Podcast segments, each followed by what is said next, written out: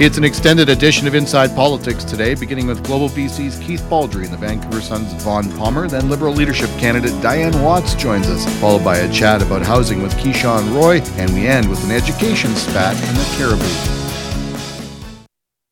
For Kamloops Computer Centre, you're listening to Inside Politics on Radio NL. Once again, here's Shane Woodford. Good morning. Thank you for tuning in this morning. Happy to be back in the saddle after a week off. Also a pleasure to be joined by Keith Baldry and Vaughn Palmer. How are you guys this morning? Oh, we're good. Good morning, Shane. Good morning. No shortage of stuff to tackle this morning, that's for sure. Why don't we start with this consultation that was rolled out yesterday to allow people to register their 2 cents, essentially, according to the province, molding what will become the referendum and proportional representation next fall. So I'm assuming you guys took the questionnaire. What did you think, Keith? Well, I thought it was decidedly and deliberately tilted towards eliciting opinions that favor changing the way we vote. The questions and sort of the phrases were certainly geared, I think, to get people to get their heads around voting for proportional representation rather than first past the post, which is the current system.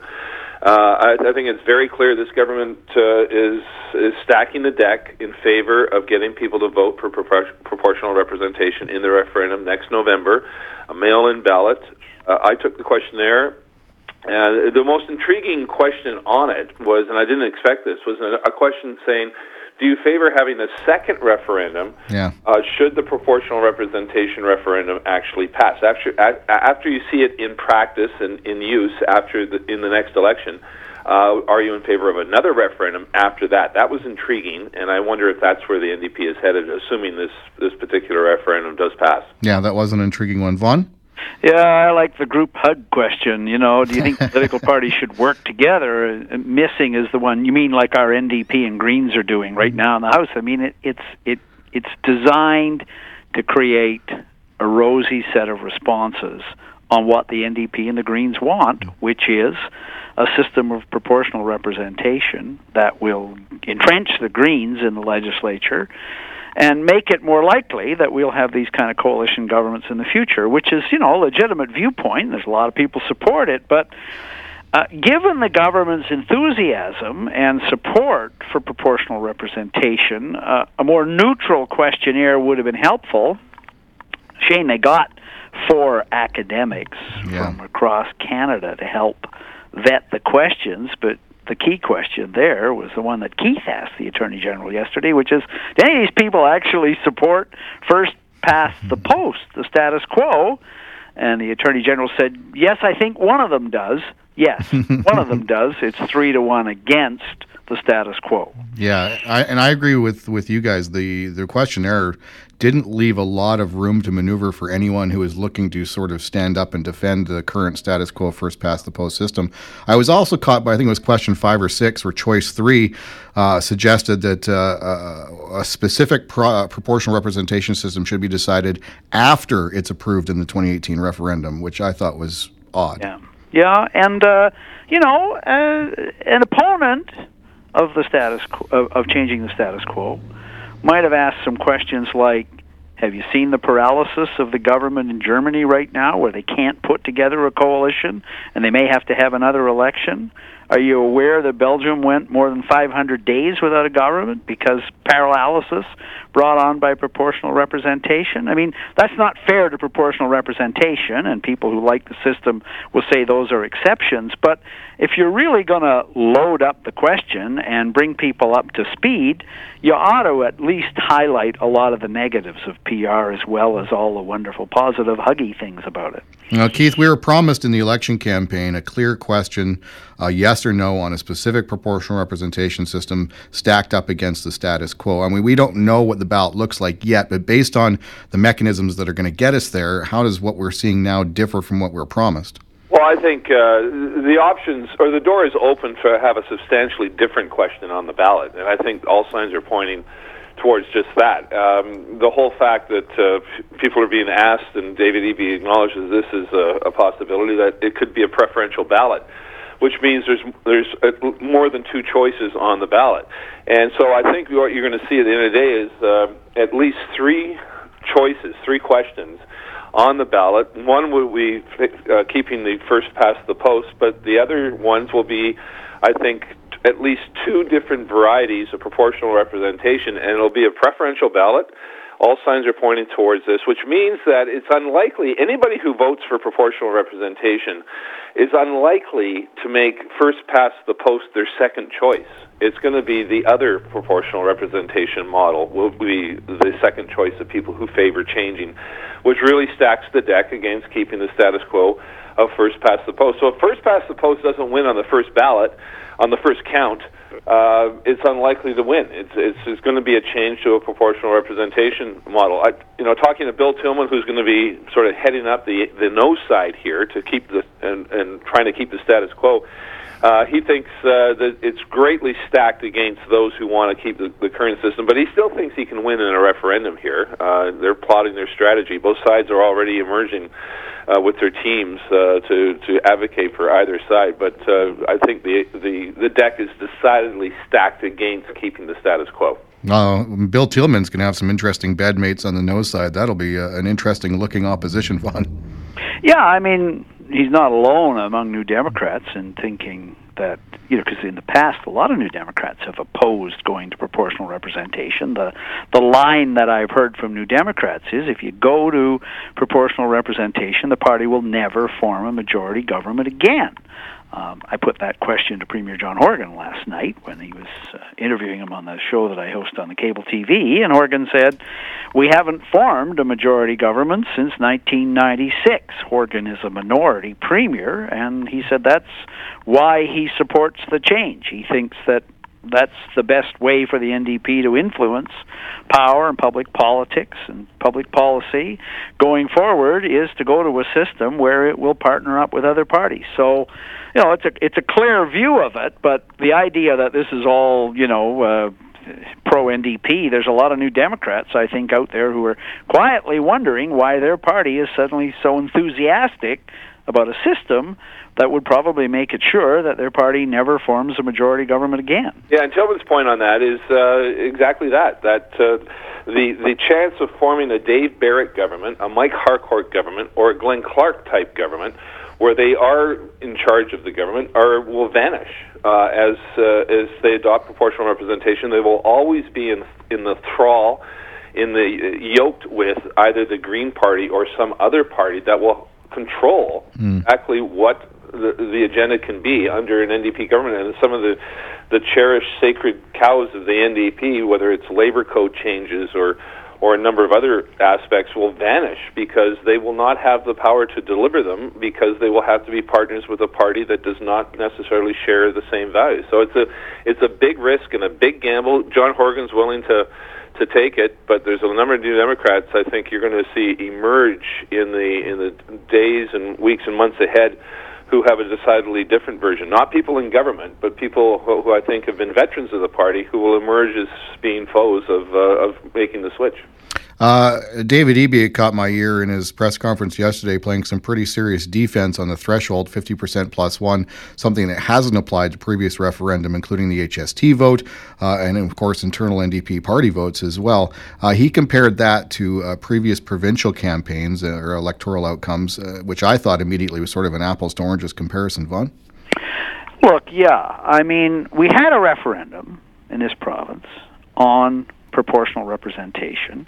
In 2009, it had the same turnout as a provincial election, so 55% turnout, and there was a 61% rejection, which should have, in my view, settled the question. People didn't want it, but we're going to vote again. Here's the interesting question. They've now lowered the threshold. They said 50% plus one will carry the day. What kind of turnout will make a switch legitimate? We're going to a mail-in ballot. What if the turnout is nothing like it is in a provincial election? What if only 30-35% of the people vote? Is 50% plus one enough to change the political system permanently with that kind of a vote? And they won't address that question. You can't get them to say, what kind of a turnout would it take to make the switch legitimate? The way they're selling it is, if 30% of the people vote and it's 50% plus one, we're going to a new political system, whether you like it or not. Yeah, it's very it's almost commonplace in pretty well every organization, whether it's an assembly, a government, a constitution, or a political party, that you don't make when it comes to making a fundamental change in the rules. And this certainly applies to constitutional changes and such. And I would equate changing the voting system to something as weighty as constitutional change. That is not 50+1. It's routinely either 2/3 or 3/4 is the approval level set by those conventional changes. And to have 50+1, as Vaughn says, if we're in a situation where 35 or 40% of the electorate vote, and it's 50+1. That means basically, less than 25% of the population. It's in their hands to change the way we vote, and that I think is very problematic. And I don't think David Eby and the NDP have really addressed that particular issue. I think that's the basis. I think potentially of some serious unrest if not enough people participate in this thing. Yeah, well, and also makes that intriguing option of a second referendum afterwards seem like a good safety switch. Let's take a quick break here in Inside Politics on Radio NL. On the other side, we'll talk about more dam developments with Site C with Vaughn Palmer and Keith Baldry. Radio NL. RadioNL.com. Local first. For Kamloops Computer Centre, you're listening to Inside Politics on Radio NL. Once again, here's Shane Woodford. Welcome back. We're talking to Keith Baldry and Vaughn Palmer. We're still waiting on a Site C decision. It's going to be probably the biggest news of the holiday season, if not the year, once that thing comes down. Still no decision, according to the Premier, and no decision date, according to the Premier as well. So we've had some interesting developments, not the least of which, guys, is the BCUC is now responding to more requests for information from the province, and they're admitting to some calculation mistakes as they kind of reply to some of these questions from Michelle Mungall, the Energy Minister. Keith? Yeah, well, I mean, they're pretty big mistakes. The Hydro says that BCUC has underestimated the value of Site C by about $800 million. So we're not talking about nickels and dimes here. So there's a big difference of opinion between the BCUC and Hydro. BCUC is admitting that it does that it has miscalculated on a number of fronts, but it adds to the confusion and the sort of differing views of this thing that have taken on a huge new magnitude. It's still hard to get a read on exactly where this is headed. I think I said on the show a couple weeks ago I thought the thing was going to be dead, terminated, but now I'm beginning to think that's not the case. It is going ahead. I think the strategy for the NDP has been to lay out an exercise which shows they are listening to all the anti-Site C people as much as they can. They're bringing in 6 experts to make a presentation to the Cabinet on November 30th. I think 4 or 5 of them are decidedly anti-Site C. Only one, Mark Jaccard, the former Utilities Commission head appointed by the NDP, is in favor of Site C, and even he's sort of a lukewarm supporter of it. And I think that provides them more cover to show that they've been listening to all the negatives, but at the end of the day, it's tea leaf reading. We're looking at body language. Does the Premier arch his eyebrow when he questions, sort of thing? And I think the clues are starting to point towards a green light for this thing, but nobody knows yet. And Keith Baldry continues to give Site C bookies the terrors here. Vaughn, as far as these math mistakes, and I mean, it was a rush review. I assume it's not going to be the most perfect review in the world, but how does this thing look as far as tilting the table any which way, considering this miscalculation as far as the benefit or not of the dam? Well, a tilt depends on the assumptions you make, and I think in that respect, the Commission climbed onto the fence and it's staying there. So it depends on what assumptions you make. But the most interesting thing to me that the Commission said yesterday was they answered a series of questions from 2 deputy ministers in the government, the Deputy Minister of Finance and the Deputy Minister of Energy. And those 2 deputies are putting together the final report to Cabinet on the impact of cancellation or going ahead on ratepayers, the provincial debt, and the province's credit rating. So here's what the Commission said in answer to their question. The deputies said to the Commission, have you analyzed the impact on rates of cancellation? Because cancellation means writing off the sunk costs and remediating the site. That's a $4 billion write-off. Mm-hmm. The Commission's answer on that is really interesting. They said, no, we didn't. We didn't include that. And if we had, it depends on how you amortize the write-off. Basically, you treat it like a mortgage and you pay it off. Mm.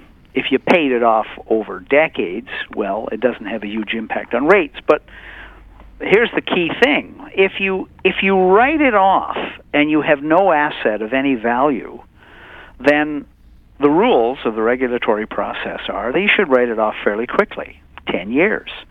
If you did that, the impact on rates would indeed be 10 to 12%. So you'd get a 10 to 12% jump in hydro rates from a government that promised to keep the rates down with nothing to show for it. In my view, Shane, when that answer gets factored into the report that goes to Cabinet from Finance and Energy, that's going to have a big influence around the Cabinet table. Like Keith, I've gone back and forth on this, but I think the ratepayer impact, the debt impact, and the credit rating impact is going to have a huge influence around the Cabinet table because you eat all that in the short run, yeah, like the job layoffs. That would undermine, canceling the Site C dam would completely undermine the NDP's whole theme, what got it elected in the first place. Affordability. Addressing the affordability issue. If people's hydro rates suddenly spike by 10%, well, at a time when they're trying to freeze hydro rates, that just it completely blows the whole affordability concept for the NDP out of the water. And there are clues, Shane, that the NDP is starting to get its head around from being in opposition for 16 years and having, by necessity, to take the activist position of being anti-everything, to having a different point of view when they're in government. And Vaughn wrote a column yesterday pointing out, it was very interesting, Michelle Mungall, the energy minister, who has been an activist in opposition, anti-Site C, anti-fracking, anti-all sorts of things, suddenly, as an energy minister, gave a passionate defense of fracking in the House during spending estimates debate on her ministry spending, pointing out that without fracking, we wouldn't have natural gas. Without natural gas, you wouldn't be able to heat your home. That is the reality of governing. So it's a sign that she's changed her tune of going from opposition to government. And again, it's another clue. We're just looking for clues out there that perhaps she's going to apply that analysis to her decision, or her joint decision with Cabinet, to something like Site C, opposing it vociferously in opposition, but maybe having a completely different point of view once they're in government. All right, we only got a couple of minutes left at the bottom of the hour. We're going to jam this in real quick. First Nations continues to be a very interesting part of this calculation on Site C. The Premier saying this week, First Nations groups have threatened litigation if they build it and if they don't build it, Vaughn. That's true. And you've got 6 First Nations up there that have signed benefit-sharing agreements, job guarantees, all sorts of other things for the First Nations. If they terminate the agreement, they terminate all those agreements. They're going to expect to be compensated. At least one of them is threatening legal action. And, of course, if you go ahead, the 2 holdout First Nations up there are saying they'll have the government in court. That's sort of the kind of no-win position you get into in a province with, 203 recognized First Nations and a lot of overlapping territory. Yeah, how does this factor in at all, Keith? Oh, I think it was interesting, again, back to tea leaf reading here. John Horgan, for the first time, when we asked him about this a couple of days ago, for the first time acknowledging the government will face legal action from First Nations if they close the dam. But up until then, he's been emphasizing, we're going to get sued if we complete the dam. Now he's acknowledging no lawsuits will flow if they terminate the dam, and he says it's just part of the complexity. And again, the cliche, damned if you do, damned if you don't. Well, it certainly applies at every turn in this debate on Site C. All right, before we go, any idea when we're going to get a decision? I'm thinking probably first week or two of December. Agreed or no? Yeah, somewhere in there. The experts speak on the 30th to the Cabinet. Following that, they get the internal financial reports from Finance and Energy. And I think the Premier wants a decision by the middle of December. You don't want to run into the Christmas season, although there has been cynical jokes here about it being 6 p.m. on December the 24th. Merry Christmas. Yeah. Keith? I think that's a good guess. I think I'm with you, Shane. First or second week of December, I think we're going to get the final decision. All right. Let's take a break to the bottom of the hour, get caught up on our news here on Radio NL, and we'll pick up our conversation with Keith Baldry and Vaughn Palmer on the other side. Radio NL. RadioNL.com. Local first. Accountable to you. This is Inside Politics with Shane Woodford for Kamloops Computer Centre on Radio NL. Guys, we've had a lot of big news this week, not the least of which is the federal government's $40 billion housing plan. But again, with like many things that come from the federal government, there are some interesting twists and turns in this. Number one, some of that money is not going to flow for a number of years. The other one is the requirement that the provinces are going to have to kick in billions of dollars of its own to get some of these benefits. We're all aware of the housing and affordability issue and how massive it is. But is that provincial economic weight going to cause any impacts or anything, Keith? Oh, I think, I'm very pessimistic about any efforts to solve the housing crisis because, as you mentioned, Shane, the time frame here, we're talking years and not weeks or months. It's a long process. So many things have to be done.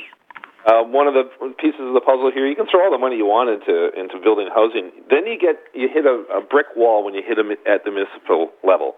Municipalities, certainly in Metro Vancouver, not sure what it's like in Kamloops, but in Metro Vancouver, municipalities as a whole put up so many barriers to building things. It drags out the building process to 3 to 5 years before you get all your permits in place. I was talking to a major developer yesterday, and she pointed out to me that it's routinely 5 years from the day you start to the day you actually put a shovel in the ground before you can actually start building something in terms of major projects, whether it's a housing development or a condo development.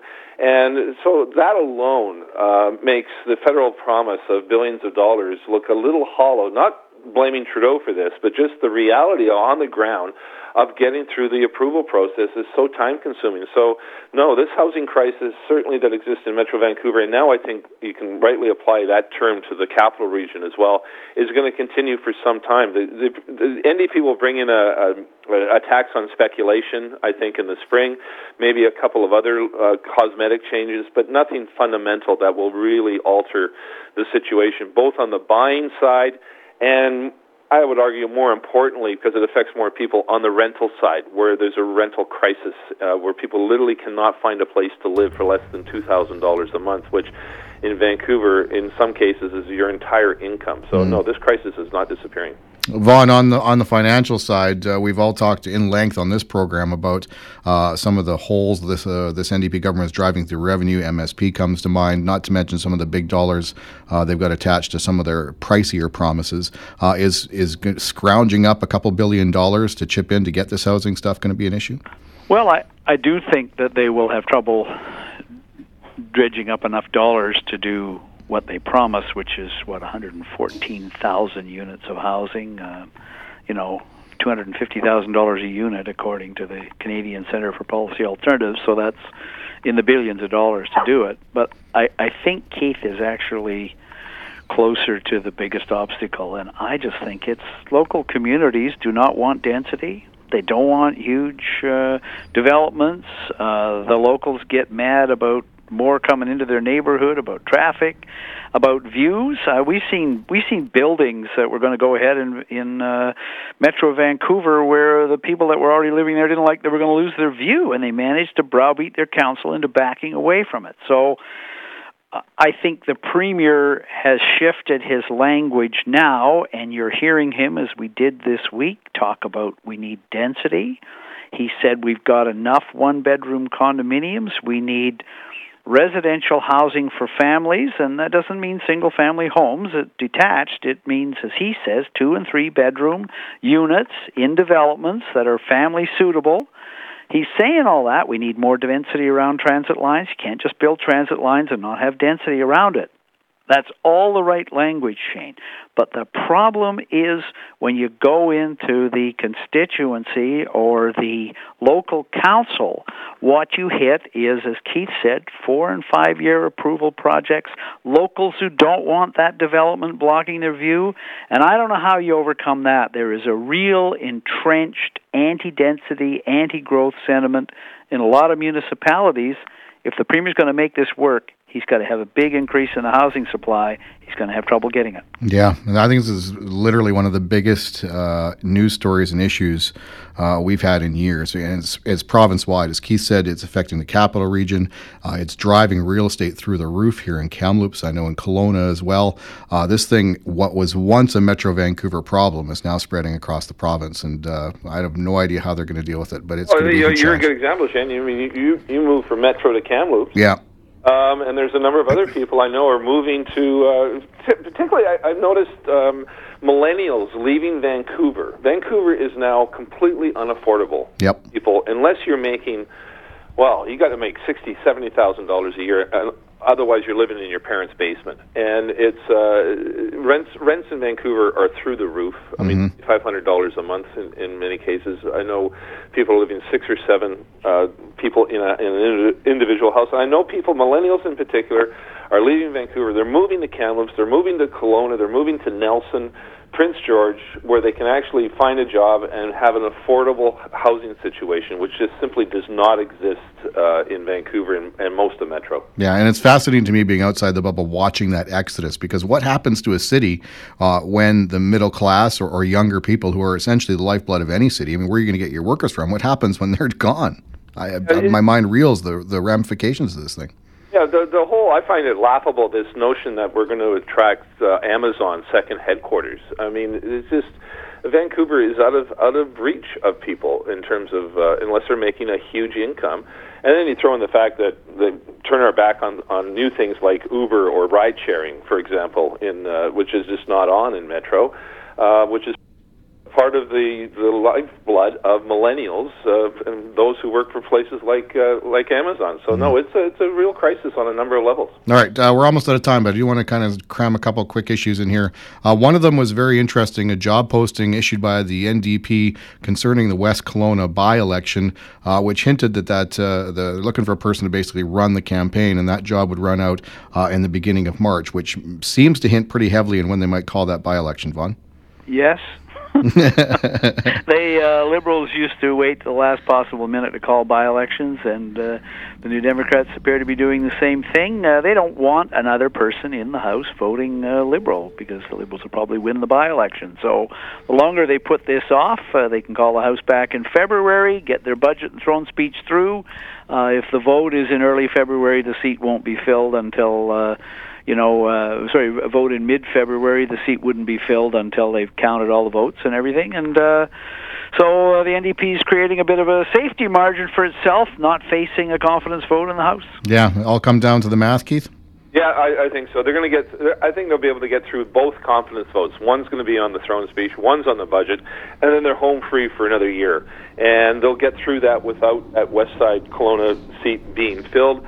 It's cynical, but it's politics. The Liberals, as Vaughn said, did this. I didn't think it was right for the Liberals to do it. I don't think it's right for the NDP to do it. But as I say, that's the political equations and calculations that go on. And in this case, probably by necessity, that they want to ensure their electoral health in the House, and that means not filling that seat to the last second. All right, real quick, one more week of the sitting at the ledge. Keith, I know you tweeted out the old adage this week: the government opens a session, the opposition closes it. What do we expect in the last week? Oh, I think the Liberals will continue to hammer, I think, issues such as Site C, the housing issue.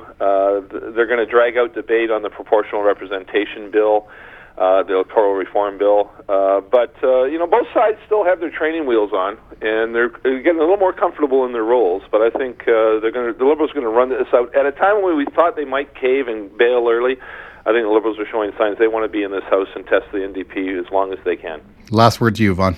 The New Democrats, so far so good. Things are going pretty well for them. They face a big, tough decision starting next Thursday on Site C. It will tell us something about the kind of government we're going to have going forward. But look, things have gone very, very well so far for the New Democrats. Some of us wondered back in June if they were even going to survive this long. Here they are. True enough. Gentlemen, always a pleasure. Good to hear from you again. Look forward to chatting again next week. Take care. Bye. There we go. There's Vaughn Palmer from the Vancouver Sun and Keith Baldry from Global BC. We're going to take a quick break here on Inside Politics. On the other side, BC Liberal leadership contender Diane Watts joins us. For Kamloops Computer Centre, This is Radio NL's Inside Politics. Here's NL News Director Shane Woodford. Welcome back. Thank you for tuning in. Pleasure to be joined on the phone now by the former mayor of Surrey, former Conservative MP, now BC Liberal leadership candidate Diane Watts. Diane, how are you? I'm doing well. How are you? I am well. Long time no talk. What's going on? I know. Well, I've been busy traveling the province. I just got back from the Okanagan Valley and late last night, so I'm back in town for a little bit and then heading up to Williams Lake. Awesome. I know you were in Salmon Arm and Vernon, as well as some of the other places you mentioned. Basically, what's your experience been on the campaign trail today? Well, on the campaign trail, it's been really great. There's a lot of people that really want to understand how we could have lost the last election, and, you know, especially the 11 seats, 10 of those in the Lower Mainland, because we went into the election with all of the fiscal foundation of, you know, AAA credit rating, 5 balanced budgets, you know, $2.7 billion in surplus, and plus best job growth in the country. So, you know, going into an election with something like that, and then coming out the other end in opposition was not, and people are pretty upset about that. Yeah, no, fair enough. You are counted among one of the front runners in this campaign, one of the people who has the most name recognition, but which is unusual for you. You're getting not a lot of favorable press these days. Gary Mason in the Globe and Mail calling your campaign a disaster. So straight from you, Diane, what's your assessment of where you stand right now? Well, you know what? Pundits will be pundits, right? But, you know, one of the things that I have never done and will never do is promise things I can't deliver. And when I hear, you know, former ministers talk about moving ministries around the province or lowering taxes, free ferry rides, or introducing 4-year-olds to kindergarten, you know, they have to get to a position where they actually understand they're in opposition. You know, we're not fighting another election. And, you know, there's no point in putting out an election platform with no ability to deliver. I mean, we gave the keys to the NDP in a $2.7 billion surplus. So, you know, we're in opposition, and this leadership race is about being head of the BC Liberal Party in opposition to make sure that we hold the government to account. Are you making any changes or any altercations to your campaign at all, or no?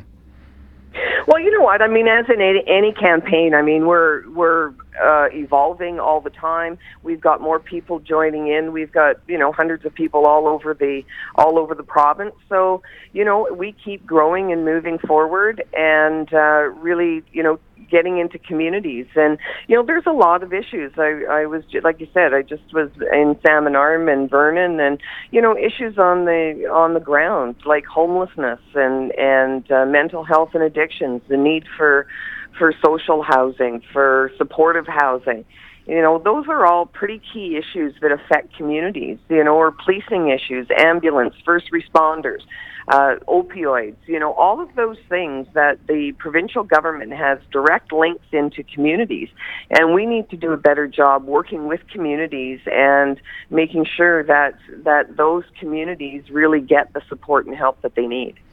I've been watching your debate, not your debate, but the BC Liberal debates. Leadership campaigns, election campaigns, they have their fair share of sort of nastiness, but your opponents are mocking your use of the word we in the context of being part of the party, not so subtly implying you're not part of the team. Some of them are bluntly saying, where were you? You weren't standing in the trenches with us during the last election campaign. I'm curious to know, is this fair game in your mind in the context of a leadership race, or does it cross a line at all? Well, I mean, I think it crosses the line because, I mean, every candidate that's standing up there knows that the very first time that I actually got involved in BC Liberal politics was when I was the campaign manager for Bonnie McKinnon in Surrey Cloverdale, and we won the riding. So I've been involved all along. I've, you know, helped a lot of the candidates. You know, even when I was mayor, I do it in my own time, or as member of parliament, I do it on my own time. So, you know, I've been there. And so, you know, for them to suggest that I'm not, but like I said, you know what, it's, you know, it's, it's a race, and you know, if they choose to take cheap shots, then you know that's on them, not me. Yeah, fair enough. Let's talk about some of the big issues. I don't know if you're listening to the last part of our show here with Keith Baldry and Vaughn Palmer, but housing and affordability continue to be an issue. It was once perhaps confined to Metro Vancouver, has now crept to Surrey, to Abbotsford, to Hope, has now gone on to Kelowna, Kamloops here. We're seeing it now being a province-wide situation. If it's not unaffordable in the Lower Mainland, it's driving people out to communities like mine, which is causing secondary real estate spikes all over the province. So what do we do about this particular issue that is now has the entire province in its grip? Well, you know what, and that's exactly what I've been hearing on the ground. You know, the affordability issue is significant. And when you look in communities where they've lost a mill, and, you know, you've still got housing prices that are increasing. And so I think we have some opportunities here to really look at each community. What does it mean in each community? I was in Vernon, and what they were saying is that we need social housing. That's what we need in our community. I went to another community. I said, what we need for affordability is seniors housing. We've got seniors that are really struggling. You know, in another area, it was around young families. So, you know, as the housing strategy unfolds federally, the framework, we absolutely need to plug in. And it's not just about Metro Vancouver. It is about the whole entire province and the island.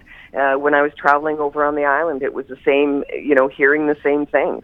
And so we need to make sure that we are addressing those issues right across the province, but, you know, making sure that we're doing it in the right way.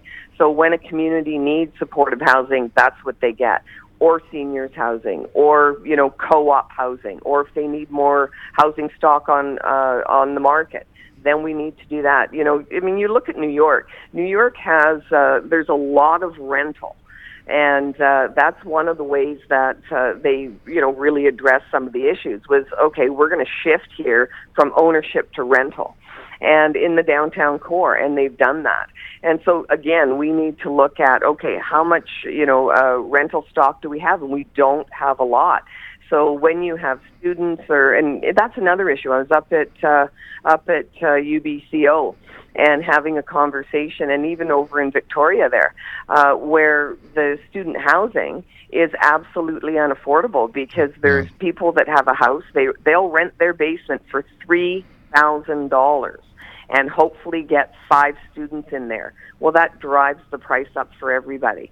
So you really have to be paying attention on the ground to see what the impacts are in terms of the affordability issue. The other one I want to talk to you about real quick here is the legal marijuana issue. As a former mayor, I'm curious what you think of the proposed federal tax regime, which splits the legal marijuana tax revenues 50-50 between Ottawa and the provinces, but already questions being raised, including in my community, about where that leaves local governments. What's your stance on that?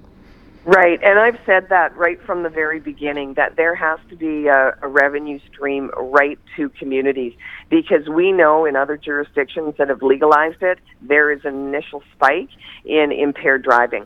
And so the policing issues, the bylaw issues, all of the regulatory stuff that has to be looked after is done in the communities on the ground. So there has to be support for communities. If it's going to be sold there, then the money should remain to deal with those issues. And there hasn't been one community that I've been in that hasn't agreed with me on that front. What kind of weight does that put on already? I mean, here in Kamloops, we've already had news stories about how stretched thin the local RCMP detachment is. You're no stranger to that from your time in Surrey. So with the legal marijuana regime, what does that do as far as adding weight to already scarce resources? Well, and that's exactly what it does.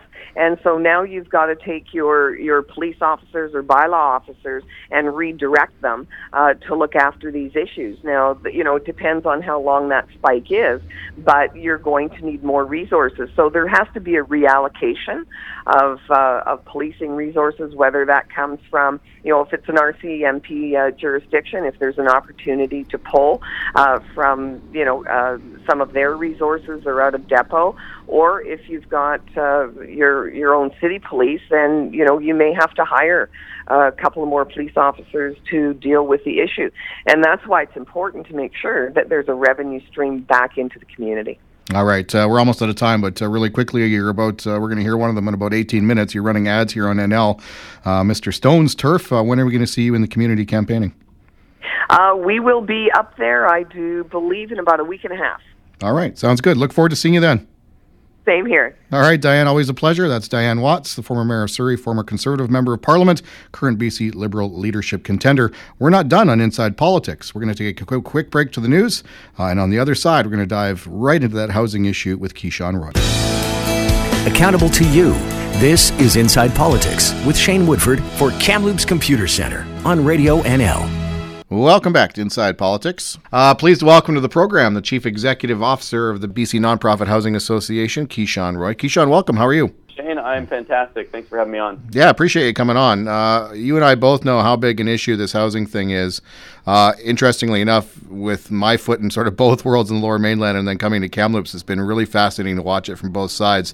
The unaffordability of Metro Vancouver, the housing crisis, and then the sort of secondary explosion in other communities like my own, where sort of the what we call the affordability refugees flee out of Metro Vancouver to places like, you know, Abbotsford, your Kamloops, your Kelowna's, et cetera, et cetera. So we finally saw a big announcement this week, a $40 billion housing plan from the federal government. Of course, that requires some pretty significant provincial revenues as well. But we know what the problem is, Keyshawn. So the big question is, what did you think of the announcement, and do you think it will address this crisis we're dealing with?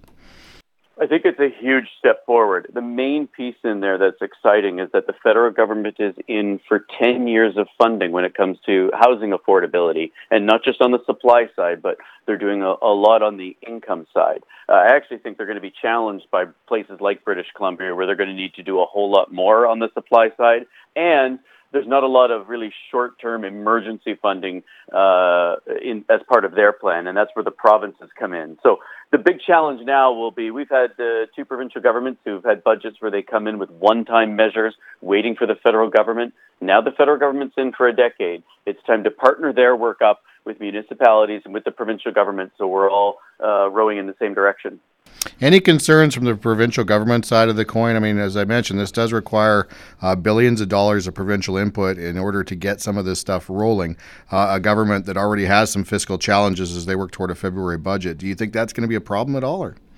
Well, I think the biggest challenges for the provincial government will be on the supply side now. And that was something they came to the table with pretty big over the past couple of years. But I don't know if the federal government or the rest of the country understands how low the vacancy rates are across in the whole of British Columbia. I think people know that there's a big problem in Vancouver, and when you get to Metro Vancouver, people know that it takes place in all of Metro, but they don't know just how challenging things are in places like Kamloops and Terrace and Kelowna, in Kitimat, and all the way out to Cranbrook and on the island. We have a big, big, wide challenge here in BC that's nothing like the rest of the country, and that's embedded with massive, massive increases in homelessness. And so the challenge here is unique, and what we haven't had is some way for the province and the feds to sit down with the community housing sector, which includes municipalities, and actually work on something together. So that's the other thing the province will have a real problem with, is there's no way to get all the partners to the table to actually do anything. Hopefully this is the start of something. Let's break this down in a number of different categories. I want to talk about supply, but before I do that, I want to talk to you about sort of the challenges outside of Metro Vancouver. You mentioned it a little bit there. We all know what the problem is there, but here in Kamloops, we're seeing a massive homelessness explosion. We got a pretty low vacancy rate. What has to happen outside of Metro Vancouver? Well, certainly we have to start building rental housing. And when I say that, I don't just mean the stuff that the feds are talking about or the province is talking about. I'm talking about just the private market has to get active again in building rental housing. And, governments should look to incentivize that, but that's got to be a piece of it. But that really, the new rental housing that's coming online is very unaffordable for anybody making an average wage. So the community housing sector is going to start having to build as well. But one of the things the feds did in this announcement, which is going to help a lot of people, is they've come with two sets of funds. One, to repair the existing stock of affordable housing. There are 300,000 units in there.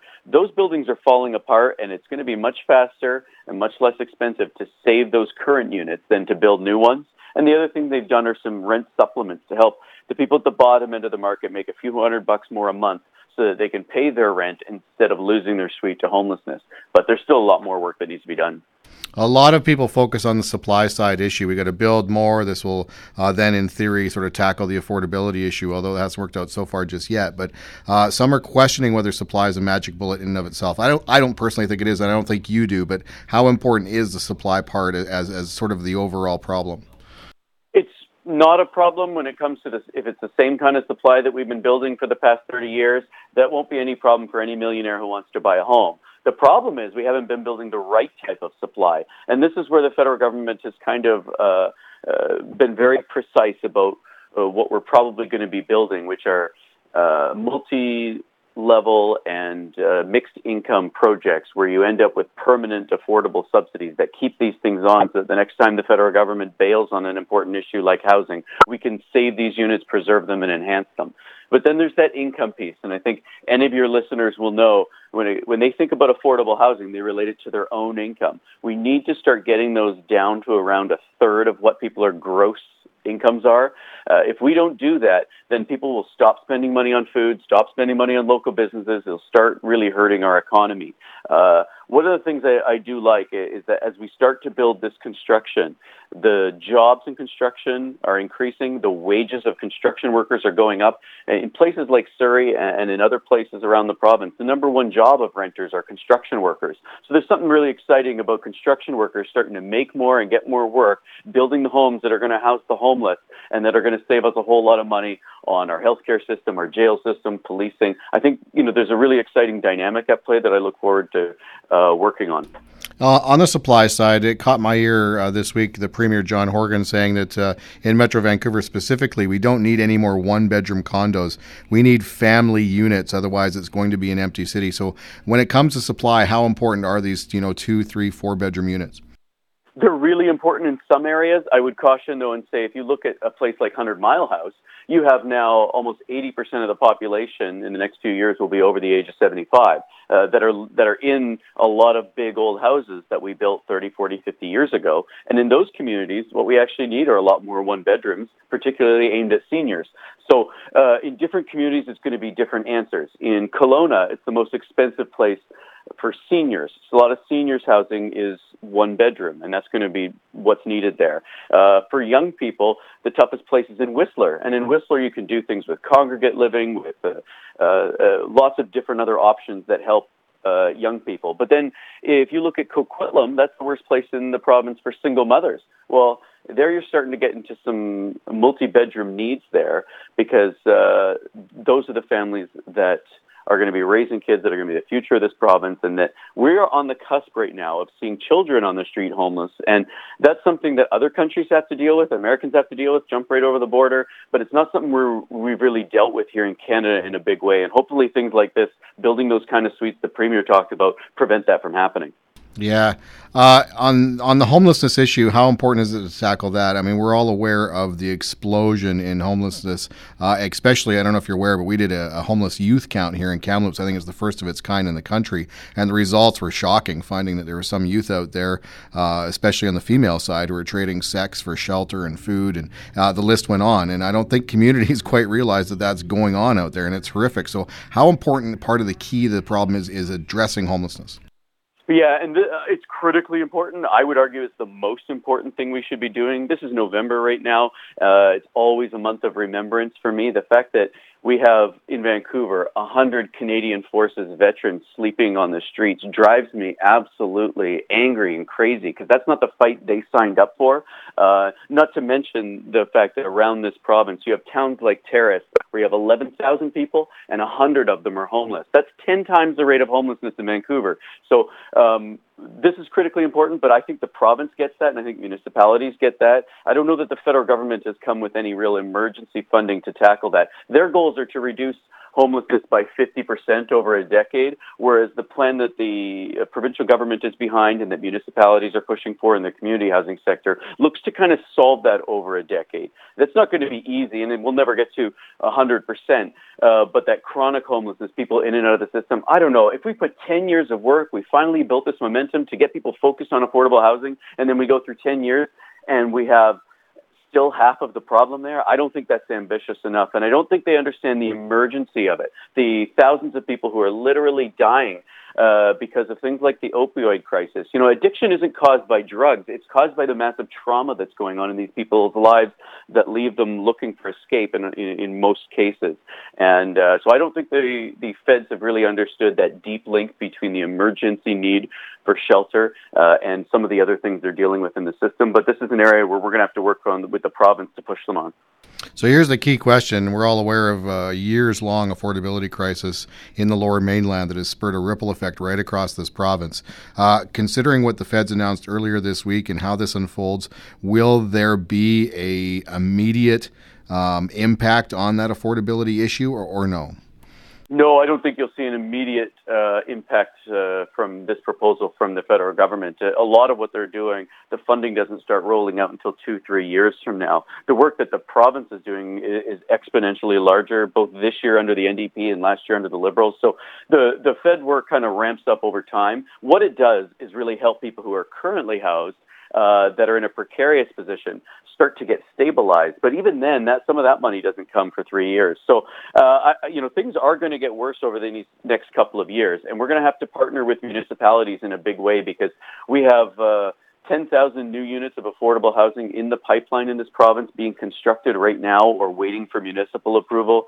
That list of things that are waiting to be approved and waiting to be built is going to grow and grow and grow. But in the meantime, we have more people coming to this province than we have units. People are having children. People are trying to move around to find jobs, and rents are going up really high. I don't want to deceive anybody into thinking things aren't going to be tough over these next couple of years. But you do see some action. The people who will see action quickly are the ones who end up with temporary accommodations in these modular homes that are going up. And the way they've designed them and the way they've funded them, I think, is really smart. They've got 2,000 that the province is funding all around. That'll be up by spring or the end of next year at the latest. And I think those kind of things are going to give us that temporary buffer we need to save some lives. But the real work is going to have to be done constructing and building right-sized, affordable housing over the long term. All right. Well, I guess my last question, Keyshawn, is was there anything missing in what the federal government did this week, something that they should have done or an opportunity that could have been taken advantage of to address this problem that wasn't done? Yeah, the partnership with the province and the community housing sector. I was happy to see that at the announcement that the federal minister made, the provincial minister of housing was there, Mayor Robertson was there, Mayor Clay from Port Moody, who chairs the Metro Housing Committee, was there, and the community housing sector was there. It was the first time we were all in the same room saying that we were pointed in the same direction, but we have no way to get back in a room together and do any work together. And the federal government's going to need to, partner on this strategy with provinces and doesn't have any deals inked to do it. So they're going to have a lot of work there at their federal-provincial table, and they're going to have to find a way to make municipalities feel like real leaders in bringing in this change because municipalities have been left holding the bag for a lot of years, and they're not going to all of a sudden just jump on and follow the federal government if they don't know that this is going to be transformative for those communities. Awesome stuff. Keyshawn, appreciate it. Thank you, man.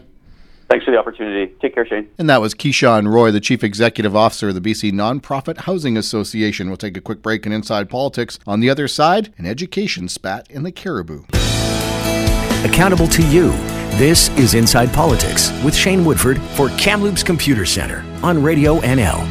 Welcome back to Inside Politics. Teachers in the Cariboo-Chilcotin School District 27 apparently passing a non-confidence motion in both the school board and the district administration. Joining us on the phone to talk about what's going on over there is the president of the Cariboo-Chilcotin Teachers Association, Murray Helmer. Murray, welcome. As I understand it, and you can fill in any gaps, but according to this release you guys have sent out, it sounds like an unprecedented situation. Teachers apparently approaching the association and saying what the hell is going on, and this resulted in a vote from your association passing a no-confidence motion in the school district board of trustees and administration. And maybe fill in any gaps here. What's the issue at play in School District 27, and what's the concern that prompted this particular move? Well, it's been an ongoing issue. As an executive, we actually took a similar action a year ago.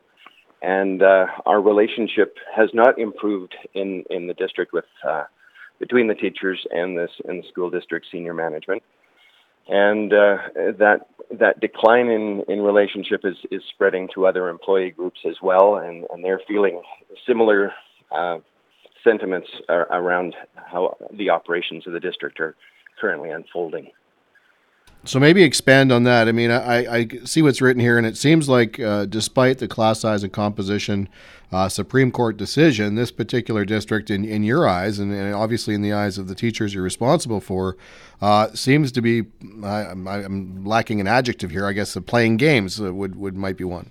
It is playing out very poorly here. It's been an issue, well, it hasn't been an issue provincially. Most locals and school districts have worked together on making sure compliance has run smoothly.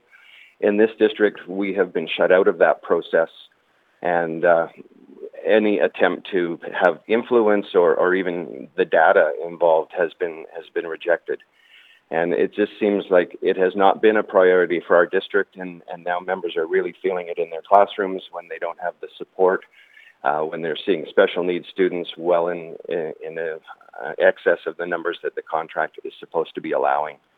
It's been difficult for teachers and also difficult for students in the situations they find themselves in. So bare bones, there are classrooms, I don't know if you know how many that, and I'm sort of inferring this from what you're saying, that are in violation of the class size and composition rules? Well, what happened actually was that there was no real effort made to make sure that there was enough space. We have closed schools in our district that could have been reopened to make sure that there was enough room for a maximum class size and then only 2 special needs students in each of those classes, which is what our language dictates. Instead of doing that, what the district has done is taken one of those categories that is a low incidence category, the severe behavior and mental illness category, and decided that won't be counted in the composition. So those students can be added freely to classes that are already at a maximum level of composition, and they're really creating difficult situations for learning for the students and for teachers trying to meet those needs. That hardly sounds fair to those special needs students as well. And it's not, and we have the same situation playing out in our alternate school in Williams Lake, where the ratio is supposed to be 15 students to a teacher. We have 4 teachers and we have 160 students enrolled in the alternate program. So students that are at risk to start with are not getting the services that they really need. Okay, so we know what the issue is. You guys have passed this non-confidence motion. What happens now? Is this going to take direct intervention from the Ministry of Education, or where are we going? Well, we have tried to have internal discussions. We tried to have a special meeting called with the district after correspondence to the superintendent was referred to a meeting. We went to the meeting. The superintendent didn't attend. The secretary treasurer didn't attend. The board chair didn't attend.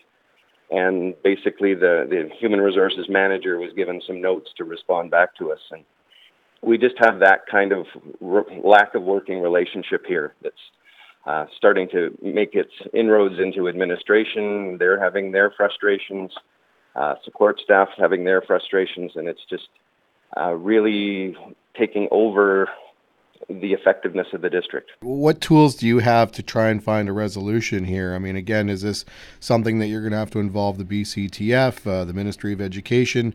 I mean, how do you move past this impasse? Well, I guess we start by shining a light on this, because we are closed shop in our district. We don't have a lot of outside eyes looking in. When we took our action last year as an executive, the ministry came in and did a financial audit and a support services audit.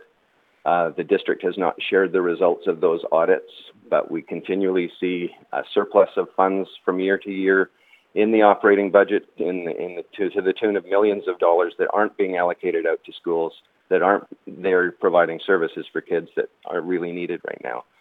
So a lot of that hasn't changed. The government has changed, and we're hoping that perhaps the new ministry will have more of an interest in the situation. So just to clarify on the funding front, I mean, I know the way it works is since the class size and composition decision that there is funding that was allocated both by the previous Liberal government and the current NDP government to address those changes. And it sounds like, and I'll let you clarify here, it sounds to me like you're saying the district isn't using the money in the appropriate way, is rather just sticking it in a bank account. Well, when they applied for the money, rather than apply to get money to finance new positions, they submitted positions already in the operating budget in hopes that they'd get the money and then be able to spend it wherever they wanted to, rather than spend it targeted on the creation of new positions to meet the needs of the restored contract language. And the ministry denied that request, obviously, because it didn't fit the profile of how this was supposed to play out. So I don't know if they got additional funds. We are currently budgeted for fewer teaching positions this year than we had last year, even though we have, you know, the requirement for smaller class sizes and more non-enrolling support teachers. Good grief. Well, I know here in Kamloops, and maybe you can help me out with the numbers, they had roughly around 90 to 100 extra teachers that they had to bring on, and that doesn't include the part-time list in order to meet the requirements. How many, in your eyes, were needed over and above last year in order to meet the class size and composition mandates? Well, had we actually formed the classes the way it should have been done and have the composition at the levels with all those categories included, we probably would have needed about another 20 to 25 teaching positions and classes. But when the district failed to open any of the closed schools, there was no space. And so I guess what they determined the best course of action to be was not to implement all aspects of the collective agreement at that point. We had a lot of teachers leave this district over the summer to go elsewhere where they were more welcome. Anything else you want to throw in there? Maybe I didn't ask you or you feel needs to be said? Well, I mean, we definitely have a recruitment and retention problem in this district, and it's not strictly just because we're not in maybe a prime location. It is sort of an environment that makes it very difficult for new people to come in and flourish and be supported, and we need to see some changes before that can happen. We have very small numbers of TTOCs, replacement teachers. When teachers are on leave, a lot of classes are going uncovered, or people are having to give up their preparation time to go and cover for colleagues that are absent, and there's no compensation provided for those people. It's just a strain on the system. There doesn't seem to be answers or efforts being made to address, and it's a very difficult situation to function in. Yeah, sounds like it. Murray, thanks for the time. I appreciate it. Thank you. Bye-bye. That was the president of the Cariboo-Chilcotin Teachers Association, Murray Helmer. Now let's find out the other side of this story. Joining us on the phone is School District 27 Board Chair, Tanya Gunther. Tanya, from your side of the table, what's going on here? Well, you know, the only information provided to the board at this point was a copy of the press release. There hasn't been any communication directly to the Board of Education from the CCTA. And so the board typically does not respond or engage in debate through the media with our stakeholders or our employee groups. So we would encourage the Teachers Association to look at their collective agreement for language as to how they can bring these issues forward. That said, Tanya, there's some serious allegations in there of special needs students taking it on the chin, class sizes violating class size and composition mandates. I'm not sure what the word is, but they're in some ways accusing you and your administration of taking money meant to hire more teachers and just squirreling it away for other purposes. It's all serious stuff. It certainly is, and there is language in the collective agreement which addresses how to bring forward concerns and address any disputes. Okay, so you're not going to respond to any of these allegations then, and even to say they're not true? At this point, they're allegations. We've been provided with no information or no correspondence directly to the Board of Education. And as I said, the board doesn't engage in debate or communicate with its stakeholder or employee groups through the media. All right. How do we fix it? Is this just a matter of discussion with the Teachers Association, and you guys need to sit down somewhere and figure this out then, or what? So all of our stakeholder groups are offered numerous channels and opportunities to provide input to the Board of Education. And again, the collective agreement has some language that pertains to how to bring these concerns forward and how to address any disputes. Okay. Are parents happy over there? I haven't heard from any parents directly. As I say, the board hasn't had any communication directly from the Teachers Association either regarding any of these allegations they've brought forward. Okay. How many new teachers have you guys hired above and beyond what you had last year? I don't have the exact numbers. That would be a question to ask of our superintendent. Anything else you want to add, Tanya, before I let you go? No, I think the important thing is that there are some processes in place. Again, the collective agreement and board policy as to how any stakeholder or community member can bring forward issues of concern. And the board is always open to hearing those and addressing them. Okay, fair enough. Thank you. Appreciate the time. Okay. All right, thanks. That was the school board chair of School District 27, Tanya Gunther, not sounding like a terribly good situation there. And that's it for today's Inside Politics. My thanks to my guests, Vaughn Palmer, Keith Baldry, Diane Watts, Keyshawn Roy, Murray Helmer, and Tanya Gunther. We'll see you again right here next Friday on NL for another edition of Inside Politics. The Valley's first choice for local news. CHNL, 610 AM in Kamloops and streaming online at radionl.com.